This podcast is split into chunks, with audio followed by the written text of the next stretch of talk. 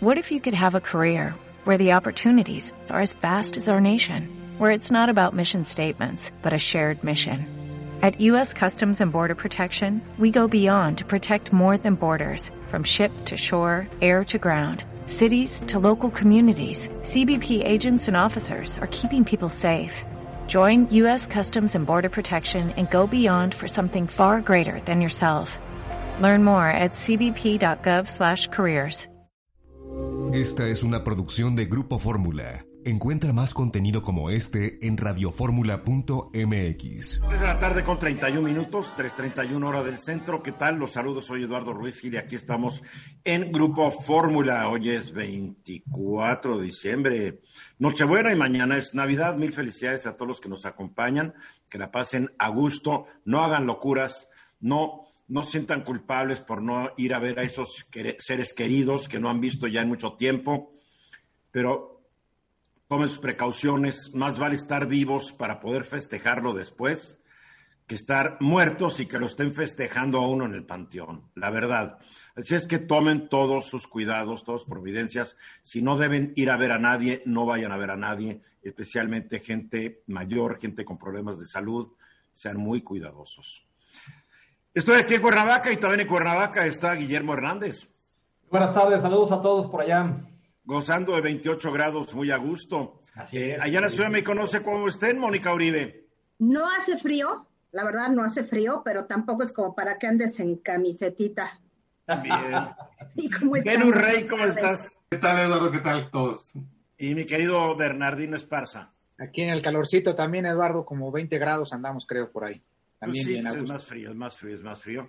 Y Venus totalmente restablecido, me da gusto verte ya rozagante. Así es, afortunadamente salí y ya estoy restablecido. Qué bueno, y sigue cuidándote.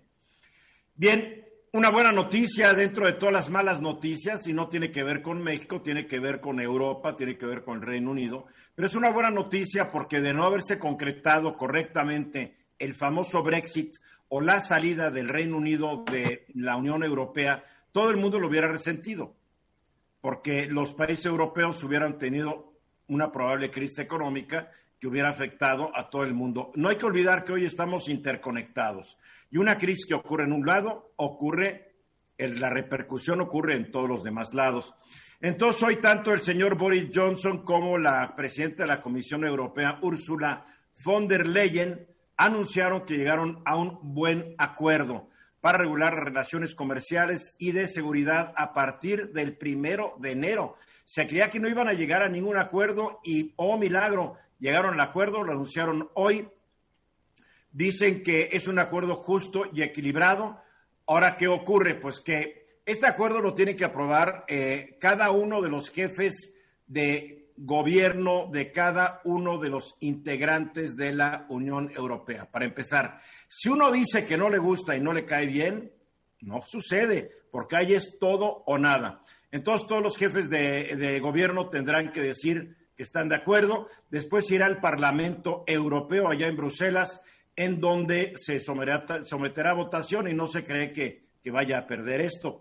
Igual en el Reino Unido no es necesario que haya una una votación en el Parlamento para aprobar el acuerdo, pero dice que lo van a hacer de todas maneras para, pues, para decir que Boris Johnson y su partido cumplieron con lo que habían prometido hace ya varios años cuando eh, la Unión eh, el Reino Unido dijo que se iba a ir. Había muchos problemas, pero bueno, ya no va a haber estos problemas. Nadie pierde, algunos pierden poquito, ambas partes pierden poquito, pero no pierden mucho. No hay que olvidar que como parte de la Unión Europea, el Reino Unido tenía acceso a 40 acuerdos comerciales con 70 diferentes países. Estos pactos comerciales para el Reino Unido le significaron más o menos el 11% de su comercio exterior. Ahorita ya el Reino Unido, entre que se quedaba y no se quedaba en, la Unión Europea, pues ya logró 29 de estos 40 acuerdos con 58 países. Con México logró un acuerdo que pasó sin pena ni gloria el 15 de diciembre pasado. Pues buena noticia porque se veía grave, eh, se, se, acordó un buen acuerdo para que la frontera entre Irlanda, la República de Irlanda y la provincia de Irlanda del Norte, que sigue perteneciendo a la Unión, al Reino Unido, no se vuelva una frontera dura. O sea, no va a haber pasos aduanales, no va a haber nada, porque ese era el temor de que al cerrarse esa frontera y otra vez delimitarse ambos países, volvería a haber muchos problemas sectarios entre la minoría católica de Irlanda del Norte y la mayoría protestante. Desde que se abrieron las fronteras, los problemas bajaron bastante, entonces se acuerda eso. La aduana ahora será en los puertos irlandeses para que los productos que lleguen de Inglaterra sean verificados o los productos que lleguen a cualquier otro lugar del mundo se verifique que no están violando las reglas de la Unión Europea, porque Irlanda sigue la Unión Europea. La primera ministra de Escocia, la señora Sturgeon, dijo que ellos no están de acuerdo, que Escocia es un país europeo que no tiene que ir con Inglaterra y que ella va a promover otro referendo para ver si Escocia se independiza del Reino Unido. Y las últimas encuestas ahora sí dicen que hay una mayoría en Escocia que ya se quiere largar de esta unión que viene desde el siglo XVII más o menos, en que se forma el Reino Unido. Va a estar interesante a ver qué ocurre. Va a haber más cambios geopolíticos en Europa antes de que acabe eh, la, siguiente década. Venus. Pues sí, imperó el pragmatismo porque a nadie le convenía que hubiera restricciones, todo lo que sea la agilización del comercio y el movimiento de mercancías y personas tenía que ir. Y de, lo que yo quiero decir es que, ay, realmente eh, me cuesta un poco de trabajo entender al Reino Unido. Los, porque la Unión Europea, si de por sí ya estaba eh, eh, bajo el liderato, el liderazgo de, Alemania y Francia, pues ahora, ahora con mucho más razón. Y, yo creo que eso va a ser en detrimento del, del Reino Unido. Y más aún con esta cuestión de Escocia, que en una de esas se, separa, bueno, eso sí sería un precedente que va a poner a temblar, no nada más a, va a poner a temblar a varios, empezando por, los españoles, ¿no?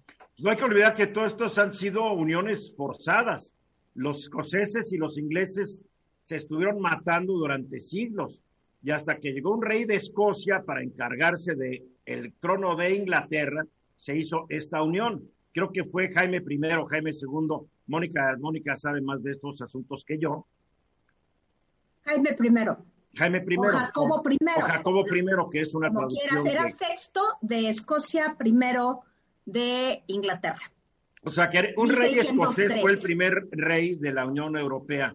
Creo que era hijo de, su mamá que la decapitaron. Pero María Estuardo de María Estuardo, él dijo, pues decapítenla, pero yo voy a ser rey. Ay, no, pues era un bebé de 7, 8 meses cuando lo separan y tenía como 18, 19 años cuando decapitaron a María Estuardo. Pues sí, pues así fue. Y fue una historia un poco triste. Oye, a, pesar de que estuvo muy bien el hecho de que no hubiera cambios tan radicales, hay que tener cuidado. Se sugiere que las empresas estén muy atentas porque va a haber alguna serie, una serie de controles fronterizos y ojo, para los estudiantes, el programa de intercambio que se llama Erasmus, es, en ese no va a participar la, este, Reino Unido. Por lo tanto, los estudiantes que se movían con toda la facilidad de Europa hacia el Reino Unido no podrán hacerlo hasta que vean si esto va a tener algún cambio o se quedará paralizado. Pero en general sí fue bastante bueno. Hay que decir que ahorita no se conoce bien el texto del acuerdo, nomás lo conoce Boris Johnson, su equipo y el equipo de, la Unión Europea no se ha hecho público todavía, porque lo tiene que traducir a cada uno de los idiomas. Es correcto. Integran la Unión Europea.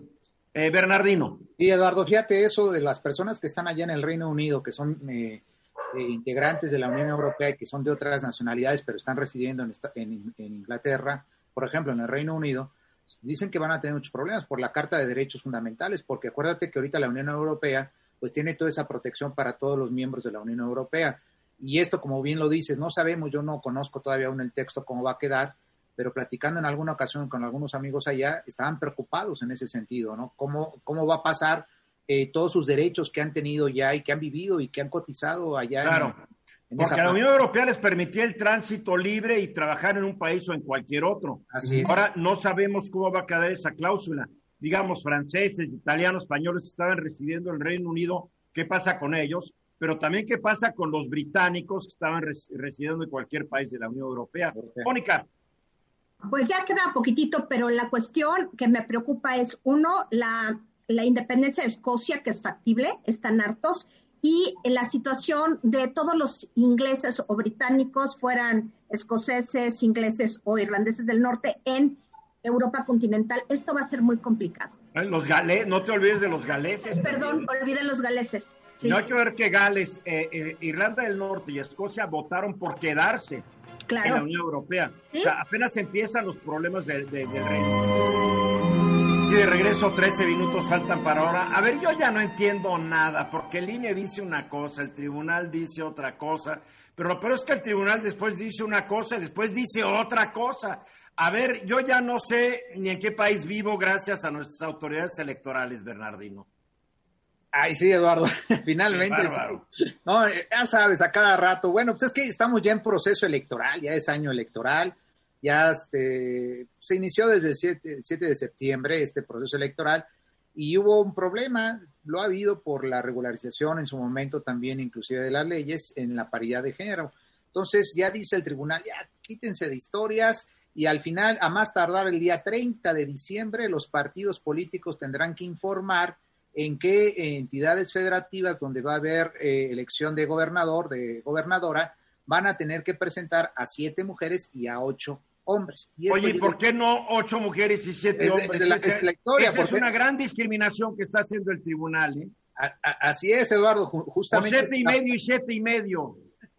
bueno, porque se supone, que son 15, 15 estados, ¿no? Se supone que son 15 estados y en esos estados que son, por ejemplo, Baja California, Baja California Sur, Sonora, Chihuahua, Sinaloa, Nayarit, Zacatecas, San Luis Potosí, Nuevo León, Querétaro, Michoacán, Guerrero, Tlaxcala y Campeche, y alguno que le falta ahí a la página del INE porque no lo anuncia en qué estado va a haber la gubernatura, aquí al menos anuncio 14, falta un estado.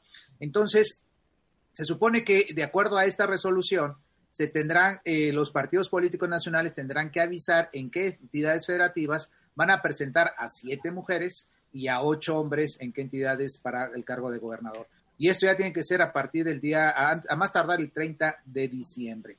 lo cierto, Eduardo, es que pues... Eh, a ver, ahí te van los estados, ahí te van los estados. Falta uno. No sé cuál te... Dijiste Baja California, ¿verdad? Las dos Baja California. Chihuahua, Colima, Guerrero, Michoacán, Nayarit, Querétaro, San Luis Potosí, Zacatecas. Sinaloa, Sonora. Zacatecas es la que me falta, entonces seguramente sí, porque bueno, en el calendario de la página del INE no aparece, entonces. Zacatecas, Tlaxcala, Sonora, Sinaloa, San Luis Potosí, Querétaro, Nuevo León, Nayarit, Michoacán, Guerrero, Colima, y Chihuahua y Campeche y Baja California, las dos Baja Californias. Ahí están todos. Bien. Ahí están. El hecho es que, que ahí van a presentarlos, Eduardo. Vamos a ver eh, los candidatos y candidatas que van a presentar cada uno de los partidos políticos en este caso. También habría que ver, pues de alguna manera, en, en estas entidades federativas, cómo se van a coaligar en un momento determinado también para postular a sus candidatos, ¿no? A ver, una cosa muy importante, tienen que ser ocho candidatos y siete candidatas. Cada partido escoge en qué estados quiere lanzarlos. Así es, así es, efectivamente, sí.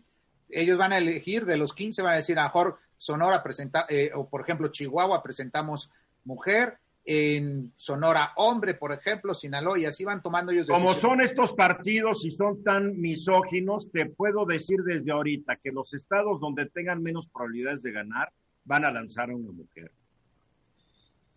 Aunque no le guste lo que estoy diciendo a Mónica, porque mira, hace ojitos y dice que. ¿Verdad, Mónica? Es que así son, son muy misóginos. Sí, son muy misóginos, pero creo que también tendrían que tomar la cuestión, que para mí es básica, que es la idoneidad para el cargo. Para mí ese es el punto central. Digo, sí, qué mala onda que sean misóginos, pero lo que yo quiero son funcionarios que sean idóneos para el cargo. Y por eso yo no quiero en este tipo de cuotas. Creo que es A mí también me saltan mucho, la verdad. Ya nos fuimos hasta el otro lado en buscar la equidad. Ah, pues yo creo que a mí sí me, me, gustó esta, esta decisión. Aparte, había toda una ambigüedad y muchos de los partidos ya estaban pensando en que no iba a, regir esto y estaban pensando en poner más hombres. O Todos los partidos Todos estaban pensando eso. Sí, sí, la verdad. Y, y, con esto les tiran un poco la fiesta y qué bueno que, van a ser siete mujeres. O sea, qué bueno que en un estado no haya una mujer que sea idónea para el cargo, pero la lancen. Aunque si gana, No. pobre Estado. Es lo que estás diciendo. No, no, no, no estoy diciendo eso, Eduardo. La, verdad es que este país ha sido totalmente machista y misógino. Estoy de acuerdo, pero a ver, claro vamos a que poner un caso. podemos- Yo te voy a poner un caso. Tú vas a poner una de tus obras. Ujú. Y si yo te digo, oye, para esta obra que son cinco intérpretes, quiero que pongas dos hombres y tres mujeres. Después me llegas, oye, Eduardo no la mueles, yo no consigo un violinista a la altura de lo que yo necesito y me está diciendo que tiene que ser una mujer. Y yo te digo, pues te amuelas. A ver, a ver si te gusta. Bueno, yo creo que... No, no, no, no, no. A ver, déjame decir. déjame decir- déjame decir. Mira, eh, mira, Eduardo, en mi opinión, yo no veo por qué no pude- puedan ser idóneas las mujeres que presenten como candidatas. Nadie está diciendo No, que no sean idóneas. diciendo que no, Pero el ¿eh? problema es que la madurez y el avance político de este país ha tenido a las mujeres en cargos muy chiquitos generalmente. Sí. Y de repente van a sacar a alguien que tal vez no tenga la experiencia para ser gobernadora. Pero Y bueno, como tú dices, ser. Y como Así- tú dices... bueno, y la verdad, hasta los hombres que ponen tampoco sirven. Sí, sí, eso es lo que te iba a decir, porque, eh, o sea, no, aquí no se trata tanto de sexo, sino de tan- tan- los hombres. Hasta podríamos poner a un changuito de, de organillo de repente. A Sí, ver, sí. Guillermo. Pues pre- me, me- me ganaste lo que quería decir, precisamente, o históricamente se han puesto hombres y la, la verdad es que no hay una garantía de que sean capaces. Ahí están ver- los resultados, ¿no? Ahí están los resultados en, en- en las secretarías federales, en, en las gobernaturas, en las diputaciones. Son malos resultados. Ojalá que, que no, solo, no solo que haya equidad de género, sino que sea la oportunidad de las mujeres de demostrar que pueden poner algo diferente en temas de altura, como ha sucedido en grandes empresas a nivel mundial, y puedan mejorar este, este tema de política que, que da, mucho, da, da mucho por desear, ¿no? Y las gobernadores que ha habido, gobernadoras que ha habido, pues tampoco han dejado que digas huella, ¿no? Que digas, wow, qué bárbaro, ¿no? En fin, pues es un buen tema, Bernardino. Es un Nos buen tema, mucho en este, en este año que viene. Viene mucho, son casi 21 mil cargos que se van a, a- a postular, a elegir, a participar en las elecciones. Por ejemplo, Michoacán, mira, son 1.139 cargos de elección allá de los que van a participar. Lo que sí quiero apuntar es que en la parte... ¿Qué dijiste? eh, 21.383, ¿verdad? mm, pues Yo te digo, tengo el dato de yo, yo 21.300. tengo la- el otro, yo tengo otro dato, Eduardo. ¿Tienes Casi otros 21,000. datos? Yo tengo Tengo otro dato, 20,000. 20.868. Sí, sí, ya, contando a todos los estados, ¿no? Por ¿Sabes te qué digo, pasa? Que hay datos que no consideran que se van a, se van a votar por algunos consejos municipales, etcétera, etcétera. Aquí, aquí en la, en la información preliminar que dice el Instituto Nacional Electoral, dice 20.868 cargos, ¿no? Entonces, esa es la fuente, digamos, hasta ahorita. Está bien, está bien. En, en esta parte, ¿no? Eh, lo cierto, Eduardo, es que eh, hay mujeres, por ejemplo, también que tienen carrera partidista y esas son las personas que sin duda también y que son dirigentes, que yo considero que en un momento determinado tienen más oportunidad de poder eh, postularse un cargo de gobernador en el Estado, ¿no? Y creo que carrera política importante hay que tomarla en consideración en ese sentido también. Pues va a estar interesante. A ver, más de lo mismo. Ojalá no sea más de lo mismo, ¿no? Pues ojalá. Vamos a ver, vamos a ver. A ver. Pero va a estar divertido porque a ver cómo se puede, cómo agrede un candidato hombre a una candidata mujer y que la mujer después no grite que la están atacando injustamente. Violencia política. Man with the long white beard. He's coming. De regreso exactamente un minuto después de la hora. El presidente López Obrador pues se mofó de la alianza que están tratando de conformar PAN, PRI, PRD y varias organizaciones no gubernamentales. Y la verdad es que dijo que se quieren aliar para regresar al poder y robarse el dinero, para regresar a los moches. No, está, está, está bravo. eh. Eso, eso que ya había dicho que no se iba a meter en temas electorales, ¿no? Am, pero a ver, ¿qué posibilidades tiene esta alianza PAN, PRI? Y el PRD, pues como que ahí está de, está de pegoste, ¿no? Porque la verdad el PRD nunca tuvo fuerza propia, tuvo muchos diputados que llegaban por la pluri, muy pocos que llegaron por mayoría, y siempre en las elecciones presidenciales se colgaban de los hilitos del respectivo candidato a la presidencia, se llamara Cuauhtémoc Cárdenas, se llamara Andrés Manuel López Obrador. Pero vamos a decir que para que la gente esté contenta y nadie se sienta, es la alianza PRIARD. ¿PRIARD? A ver, No, nada más digan la alianza, está más fácil. no, PRIAN, no, no, no es el, el PRIAN es el PRI y el PAN. Ahora, ¿cómo le Prián, añadimos Está el muy PRD? complicado. Pues PRIAN también, porque queda No, incluido en, el, en el PR, en la PR del principio pueden quedar incluidos los dos, el PRD. y Mira, el el PRIDAN, el el PRIDAN. PRIDAN, PRIDAN. Sí, está más fácil, más pronunciable. El PRIDAN. A ver, pues ¿qué mira- onda con el PRIDAN, Venus? Pues, pues mira, Eduardo, yo, yo he estado analizando esta cuestión. Me parece que tienen- se su- sí. Yo creo que van a ser más competitivos, Eduardo. Eh, la idea es participar en 180 diputaciones eh, de, de los distritos eh, eh, uninominales para diputados. Y también van a ir en, eh, en algunas gubernaturas. Me parece que tienen ciertas posibilidades de éxito. No te voy a decir que, que- que- que- que por como ellos creen que ahora sí van a arrasar a Morena, no lo creo, la verdad. Tampoco creo que Morena les quite el sueño esta alianza. Están muy fuertes. Yo, yo he seguido varias encuestas en los diferentes estados y, ta- y también en, la, en- en la- los sondeos que hay para la Cámara de Diputados Federal. Morena viene fuerte.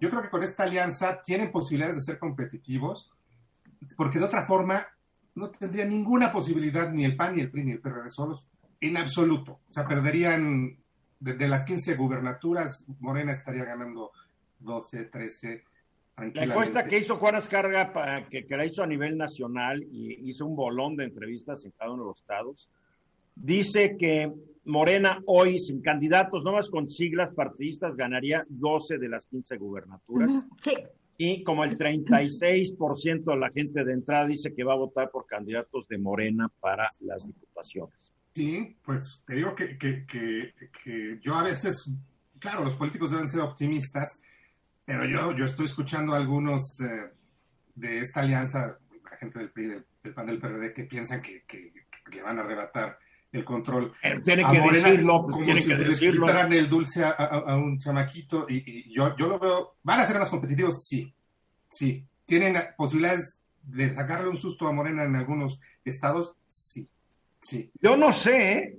yo no sé si van a ser más competitivos, porque hay mucha gente que ha votado toda su vida por el PRI que no va a votar por el PAN. Y hay muchos panistas que no van a votar por, por un candidato que venga del PRI. Aquí, aquí vimos en la Ciudad de México, se vio el desastre cuando lanzaron un candidato común, el PAN y el PRD, pues ya no sabías cuál partido representaban. Hay un problema con las alianzas. La gente dice, bueno, ¿qué representan estos? Claro. El PRD, está, el PRD está a favor de, de- de la interrupción voluntaria del embarazo, el PAN está en contra, el PRI batea como, como vaya, o sea, hay muchas discrepancias eh, ideológicas. ¿Tú cómo la ves. Mónica? Mira, yo creo que es un escenario muy complicado. Primero, eh, la gente que está a favor de Morena está a favor de Morena y no va a variar. Ese es un hecho. Pues quitan todo ese voto duro. Bueno, cuidado, de aquí a junio se puede morir mucha más gente por la pandemia. Ese De es el aquí a único. junio la, la economía no puede arrancar como se nos ha prometido. De aquí a junio se puede atorar el plan de vacunación. Pueden pasar muchas cosas que afecten la intención actual del voto por Morena. ¿eh? Por supuesto, son imponderables, voto de castigo. Por el otro lado, a la oposición la une no el amor, sino el espanto. Ese Sí. es un hecho. Es cierto. Hay estados como Chihuahua y Querétaro, posiblemente Sonora, que veo difícil que gane Morena. Entonces sí tenemos el escenario de Juan Azcárraga, me parece muy, muy consecuente con lo que estamos viendo, Cheteris Paribus, es decir, con A ver, entonces diciendo. Querétaro y Chihuahua lanzan un candidato panista y, y Sonora lanzan un candidato priista. Pero ahí van, ahí van a negociar, porque lo que no quieren en Querétaro y Chihuahua claramente es alguien de Morena. Y Durazo no es competitivo en Sonora hasta el momento porque no lo conocen, no lo conoce la gente en el estado. Pero Pues, bueno, que lo conozcan, todo. que no, oye, para la gente que está en Sonora, que lo conozcan. No dio una como secretario de Seguridad. Efectivamente. Entonces, No dio o sea, una, la fama, no dio una. la fama que le precede no es, no es lo mejor. Entonces, por ahí está el asunto. Otro. Eh, hablamos de los imponderables, pero aquí hay, aquí hay una realidad. Morena va a echar todo su resto para ganar las, las 300 este, circunscripciones distritales, es decir, de, de representación, de mayoría relativa, y así va a buscar la sobrerepresentación. La clave está Claro. en eso, la sobrerepresentación de los pluris y mantener la mayoría. Lo va a buscar y va a echar de veras todo su resto. Ahora, ¿Qué van a hacer en esos casos? Sobre todo, no me refiero tanto a las gubernaturas, sino a, a la Cámara de Diputados. ¿Cómo le van a hacer para verdaderamente en esos 180 eh, bueno, distritos que están haciendo esta alianza? Yo me concentro, si yo fuera ellos, me concentraría en las grandes ciudades que pueden ganar. Estoy hablando de Tijuana, estoy hablando de Monterrey, Chihuahua, o sea, todas estas ciudades, Puebla, por ejemplo, que pueden ganar en términos distritales, yo creo que sería importante que la estrategia fuera por ahí. Guillermo. Mira, yo creo que es la única oportunidad que tienen para hacerle frente ahorita al partido que tiene más fuerza, que es Morena, porque ir solos creo que eventualmente va a ser difícil. Número dos, tengo la impresión de que los políticos cada vez tienen menos compromiso con su filosofía política y más con sus intereses personales. Definitivamente. se van del lado donde tengan más oportunidad de ganar algo para ellos. Y tercero, no hay que olvidar. Estamos hablando de una ciudadanía que, querámoslo o no, también es más exigente y se va a fijar en estos que dan bandas. Eso sí. La verdad. Y también hay que recordar que Morena, cuando ganó, ganó en alianza, porque estrictamente como Morena no sumaba muchas victorias en, los, en determinados lugares le, ayudó el voto del que, cacharon del PT, del PES y del Verde. Exactamente. Entonces, pues es, válido. Ese es el comentario. Bernardino. Y justo es esto lo último que también hay que quiero comentar. Por ejemplo, la alianza entre lo que es el, el PAN, lo que es el PRI y lo que es el PRD son 137 diputados ahorita en la Cámara de Diputados, juntos. Y hay que recordar, Eduardo, también que eh, ayer hablábamos justamente de que ya todos están manifestando su interés por la reelección, ¿no? Ese es el primer tema. En el caso de Morena también va en alianza con el PT, va en alianza con el Verde Ecologista y en total, si no me equivoco, son 309 diputados ahorita. ¿No va con el PES? Eh, no, que yo, yo recuerde, no, no, Eduardo. Ah, porque el, el PES le acaban de dar un nuevo registro y no pueden ir en alianza, claro. No puede hacer alianzas. No puede hacer ahora, ahora, tiene un nuevo nombre, pero las mismas siglas, sí. Entonces, ahí vamos a ver esa parte, esa diferencia, de esa, de esa característica de cómo eh, eh, se van a mover ahorita en el caso de la reelección y qué es lo que van a proponer y cómo van a jalar otra vez a todos sus electores en este proceso electoral porque creo que eso es importante. Y quienes vayan por su cuenta, sin una reelección, Eduardo, la van a ver más difícil. Y eso va a dividir mucho, creo que también el voto. Va a estar interesante. Es la primera vez que hay reelección de diputados. Va a estar muy interesante. Ese es otro tema importante.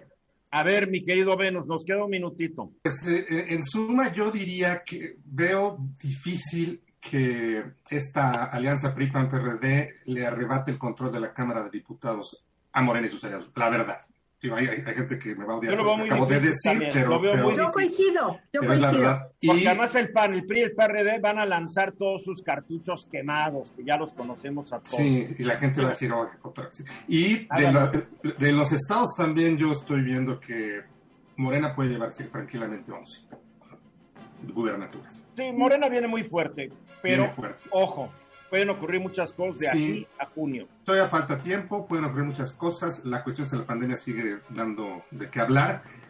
Pero bueno, ya, ya ¿Hasta qué punto el mecano va a ser paciente con el desorden? Exacto.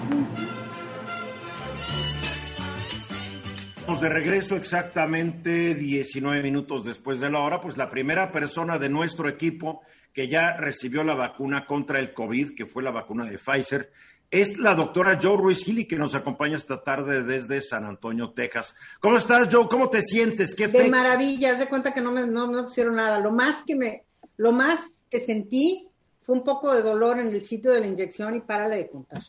¿En qué brazo hay que vacunarse? Porque hay gente que dice que el izquierdo, que el derecho, y hay una, hasta en eso armamos polémica. Mira, yo creo que no importa. A, a mí me preguntaron, ¿qué brazo quieres? Como yo soy zurda, le dije, pónmelo en el derecho pero yo creo que diferentes condiciones médicas pues te pueden tu médico te va a decir cuál es el lugar más seguro. O sea, para mí, ahí llegaba, ¿cuál, brazo quieres? Pócatelas, vámonos.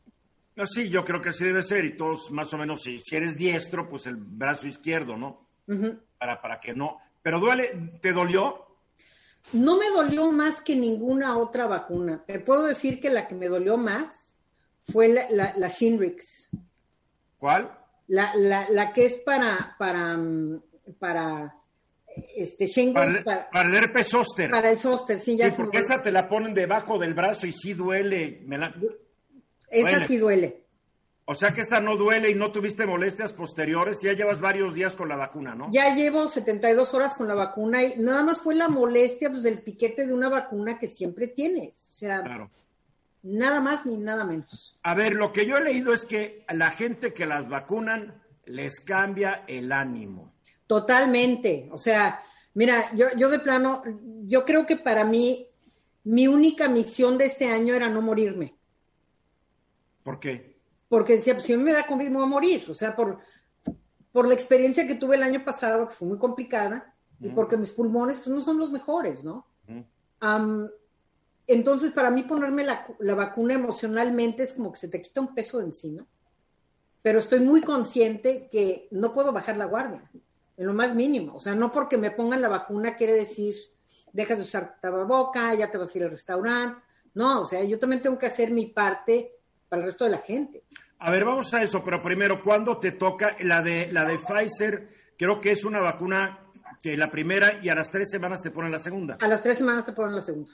Bien. Y con la segunda se incrementa el nivel de inmu- in- inmunidad. Fíjate que lo interesante de todo esto es que los últimos datos que están saliendo es que han visto que, que la Pfizer es, la FDA hace sus propias investigaciones de las vacunas, independiente de cualquier farmacéutica.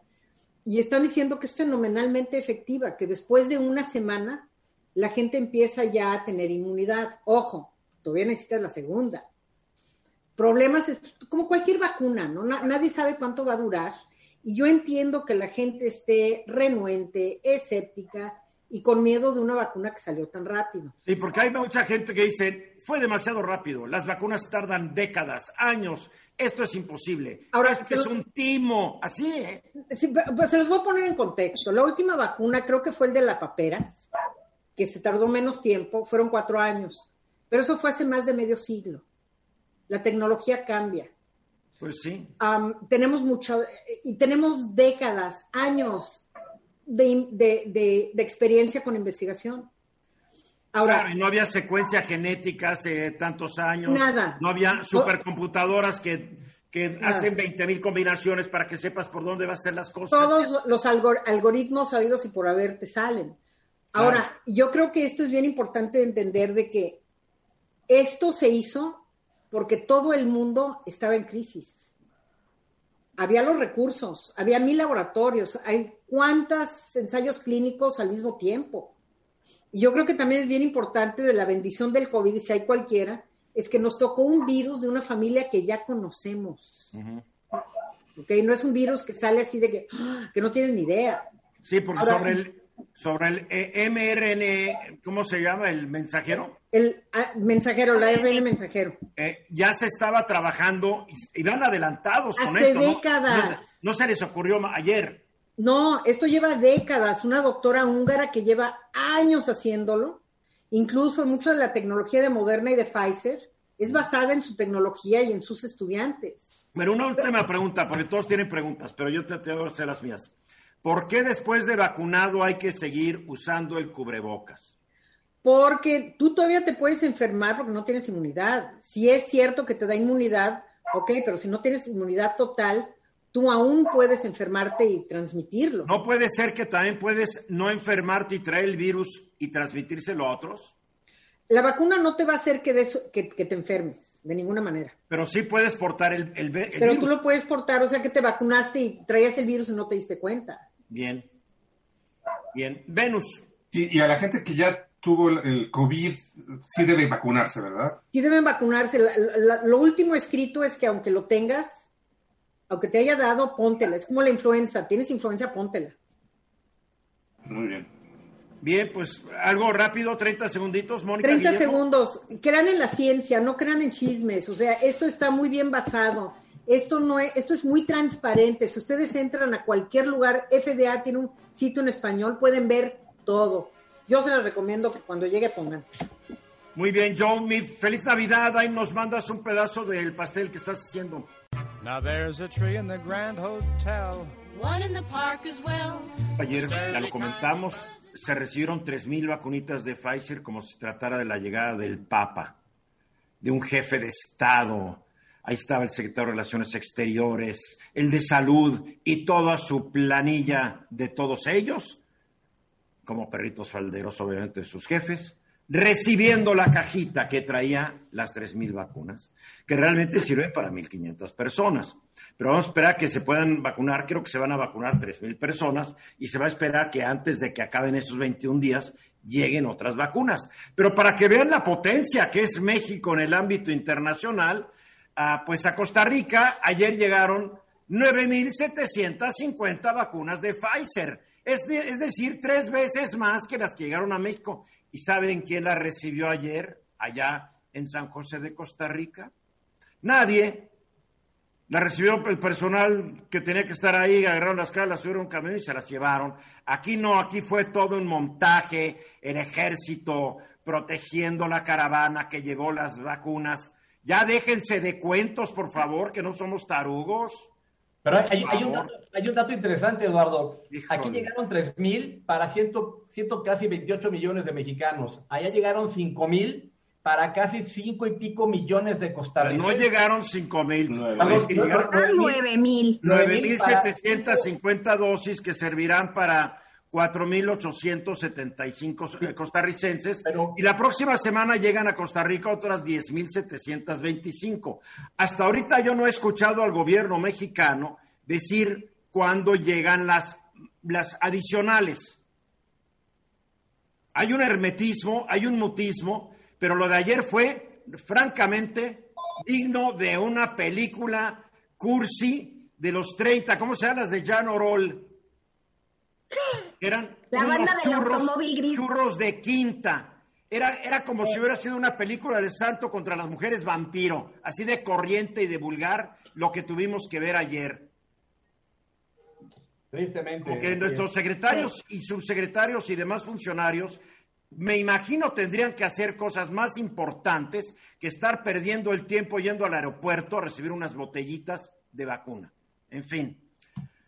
Ay, ay, ay, cómo nos falta madurar como país, pero en fin, así somos.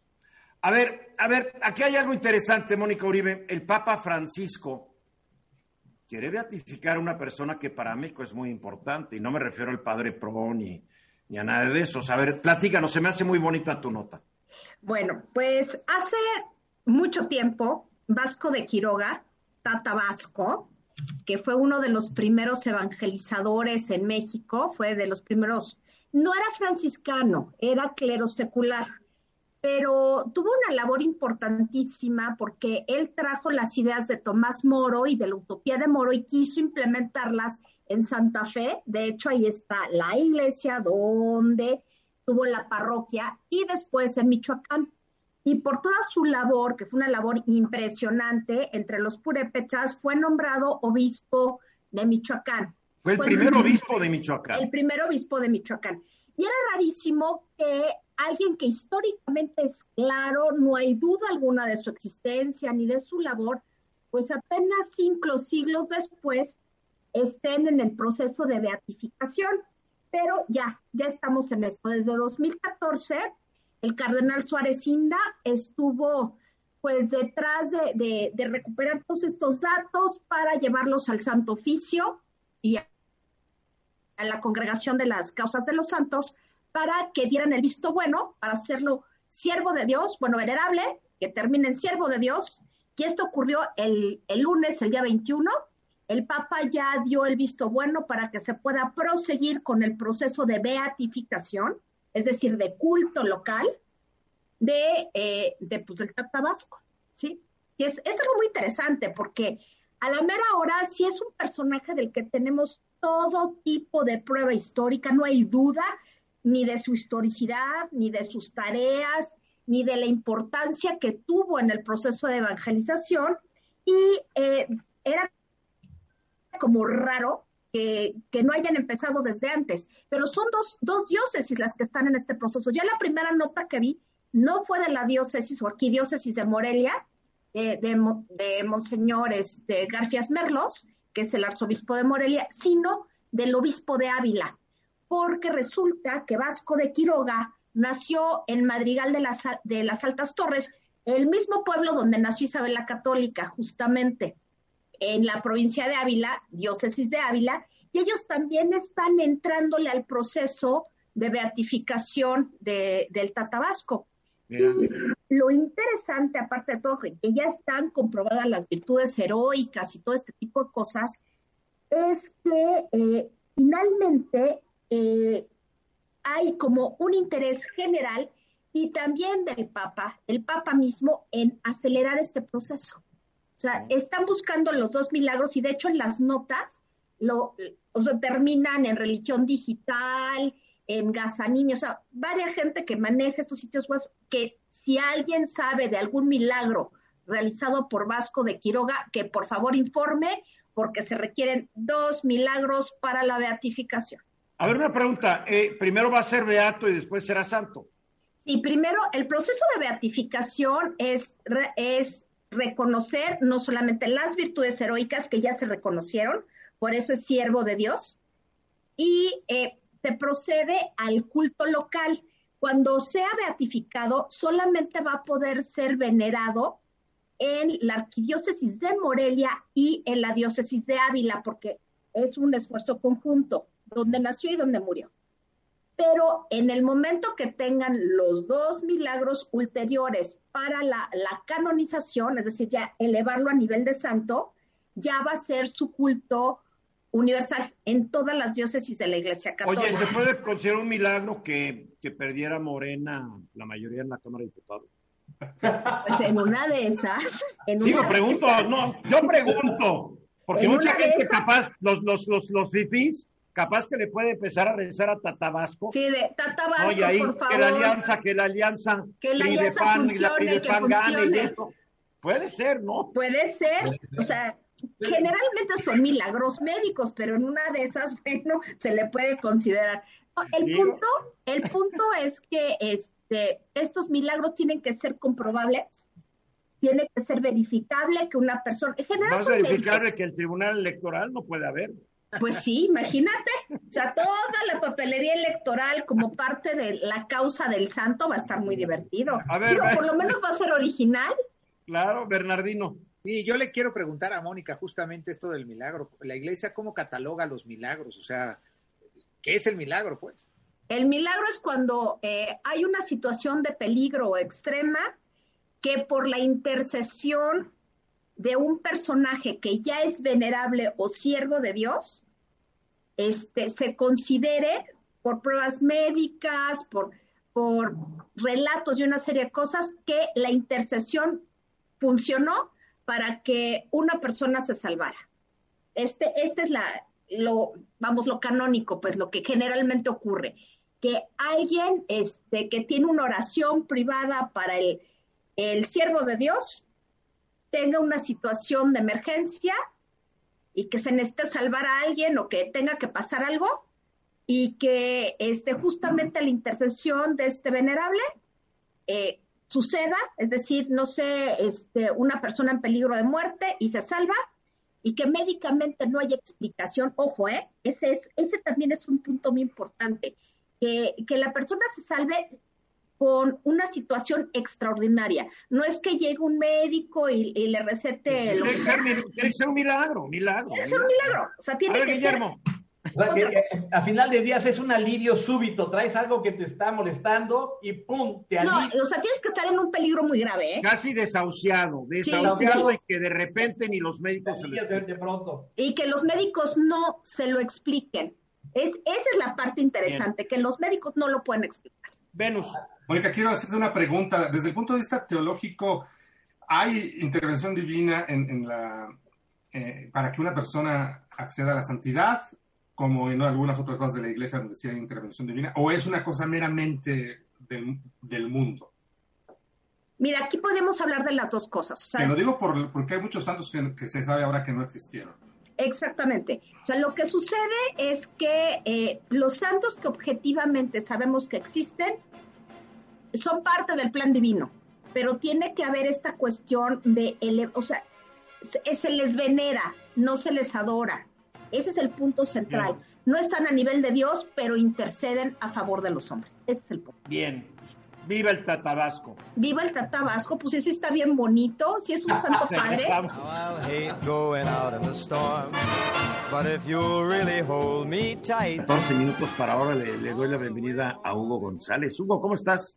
¿Cómo estás, Eduardo? Buenas tardes. ¿Todo bien? Todavía, todavía, todavía bien. A ver, ¿qué ha crecido el consumo de contenidos en televisión de paga e internet? Pues digo, es bien lógico, esto es como que un gran descubrimiento que no descubre nada del IFT. Sí, fíjate que mucha gente, pero fíjate que a mí me daba eh, un poco de desconfianza porque muchos de mis amigos dicen, yo no, no, yo no veo, este, yo no veo televisión de paga ni televisión, yo solamente veo eh, internet, o sea, Netflix, eh, YouTube. Pero yo creo que eh, si lo vemos desde una perspectiva y una, una, una un entorno de vida eh, chilango, pues sí, efectivamente, pero hay que pensar en la gente que, por ejemplo, solamente tiene acceso a televisión y a veces solamente televisión de paga, y eso es lo interesante, ¿no?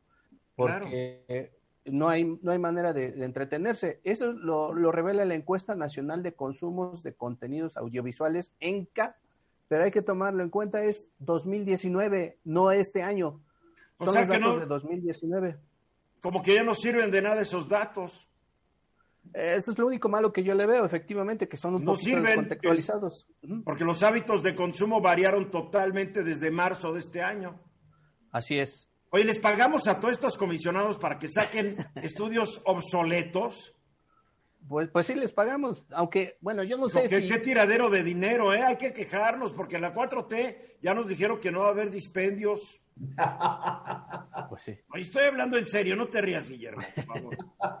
Pues mira, ese es, ese es un, ese es un tema que si quieres luego platicamos y yo también no estoy muy de acuerdo con el, el trabajo que ha tenido eh, el, el regulador porque como promotor de las telecomunicaciones es muy bueno, como centro de estudios más o menos y como regulador pues ahí sí te diré que no, no tiene grandes éxitos. Oye, un estudio que viene con un año de atraso no sirve para nada. Bueno, sí, pero nos da una idea, ¿no? Nos da una idea de Sí, te da una idea de lo que fue del mundo prepandémico. Sí, sí, sí. Si quieres escribir un libro de historia, te va a servir muy bien eso, pero para poder pronosticar tendencias y realidades actuales no sirve de nada. Habría que estar pendiente de los resultados de este año, ¿no? Porque eh, dice que, bueno... Sí, para, el año que entra, para diciembre del año que entra. eh, se supone que ya lo van a hacer más rápido y no lo van a dar a conocer hasta diciembre de 2021. Pero esperemos que cuando ya esté listo, pues veamos algún dato más interesante, ¿no? Ay, Dios, ay, Dios, qué, qué, qué, burocra- qué burocracia. En fin, así está. Y Guillermo, ¿qué curiosidades dices que tiene la nueva realidad? Bueno, lo que nos dejó la pandemia fue una, una serie de, de No, cambios. no, no nos dejó, lo que nos está dejando, porque la pandemia todavía no cambios que no debemos de considerar que se van a acabar, muchos quizás puedan quedar, ¿no? Algunos que posiblemente cambien son es lo que viene siendo la vestimenta con el cubrebocas, posiblemente llegue a acabar eso. Otro es el saludo, que el codo o, o con el puño, que también posiblemente acabe. Otros son los protocolos. Pero ¿para qué? Ya que se queden, son más saludables. Puede ser. Los ¿Para qué protocolos- estar de mano a alguien que después no se las lava después de ya sabes? Eso, es- es- eso sí. Los Perdona, protocolos- yo creo que todos hemos entrado a algún baño y alguien, sa- alguien entra y se va y no tocó el lavabo. No tocó el lavabo, eso es cierto. Eh, los protocolos cuando entra uno a un lugar como un restaurante o algo así, es posible que, que se vayan. Pero mira, hay cosas que son muy curiosas. Que Eres muy, estás muy aventurado en decir que se vayan, ¿eh? Tú ya casi como que estás diciendo que se acabó todo. Es posible, es posible que eso No. se vaya.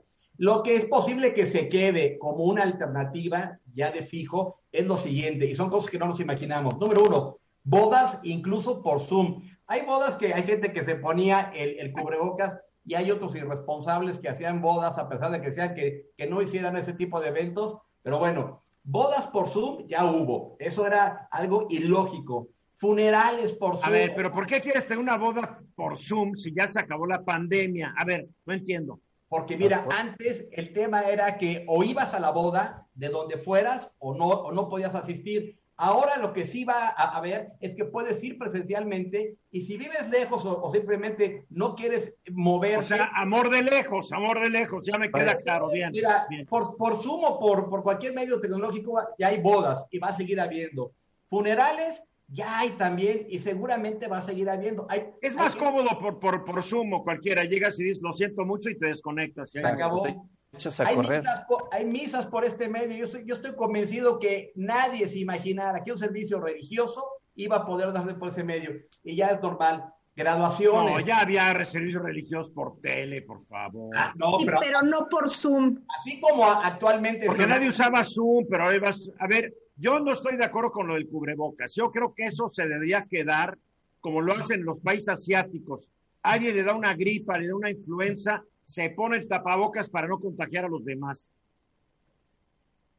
Sí, sí. Puede ser. No la viste, Guillermo, no la viste. No, no, no, estoy diciendo que posiblemente se quiten. Y los que posiblemente queden como una alternativa son nosotros que te digo, graduaciones. Las graduaciones hasta en las escuelas más tradicionales ya se dan por vía remota. Oye, no, pero perdóname, ahí te estás olvidando de cuando tú te graduaste. La graduación es un, es un momento emotivo, estás con tus cuates, estás con tu familia.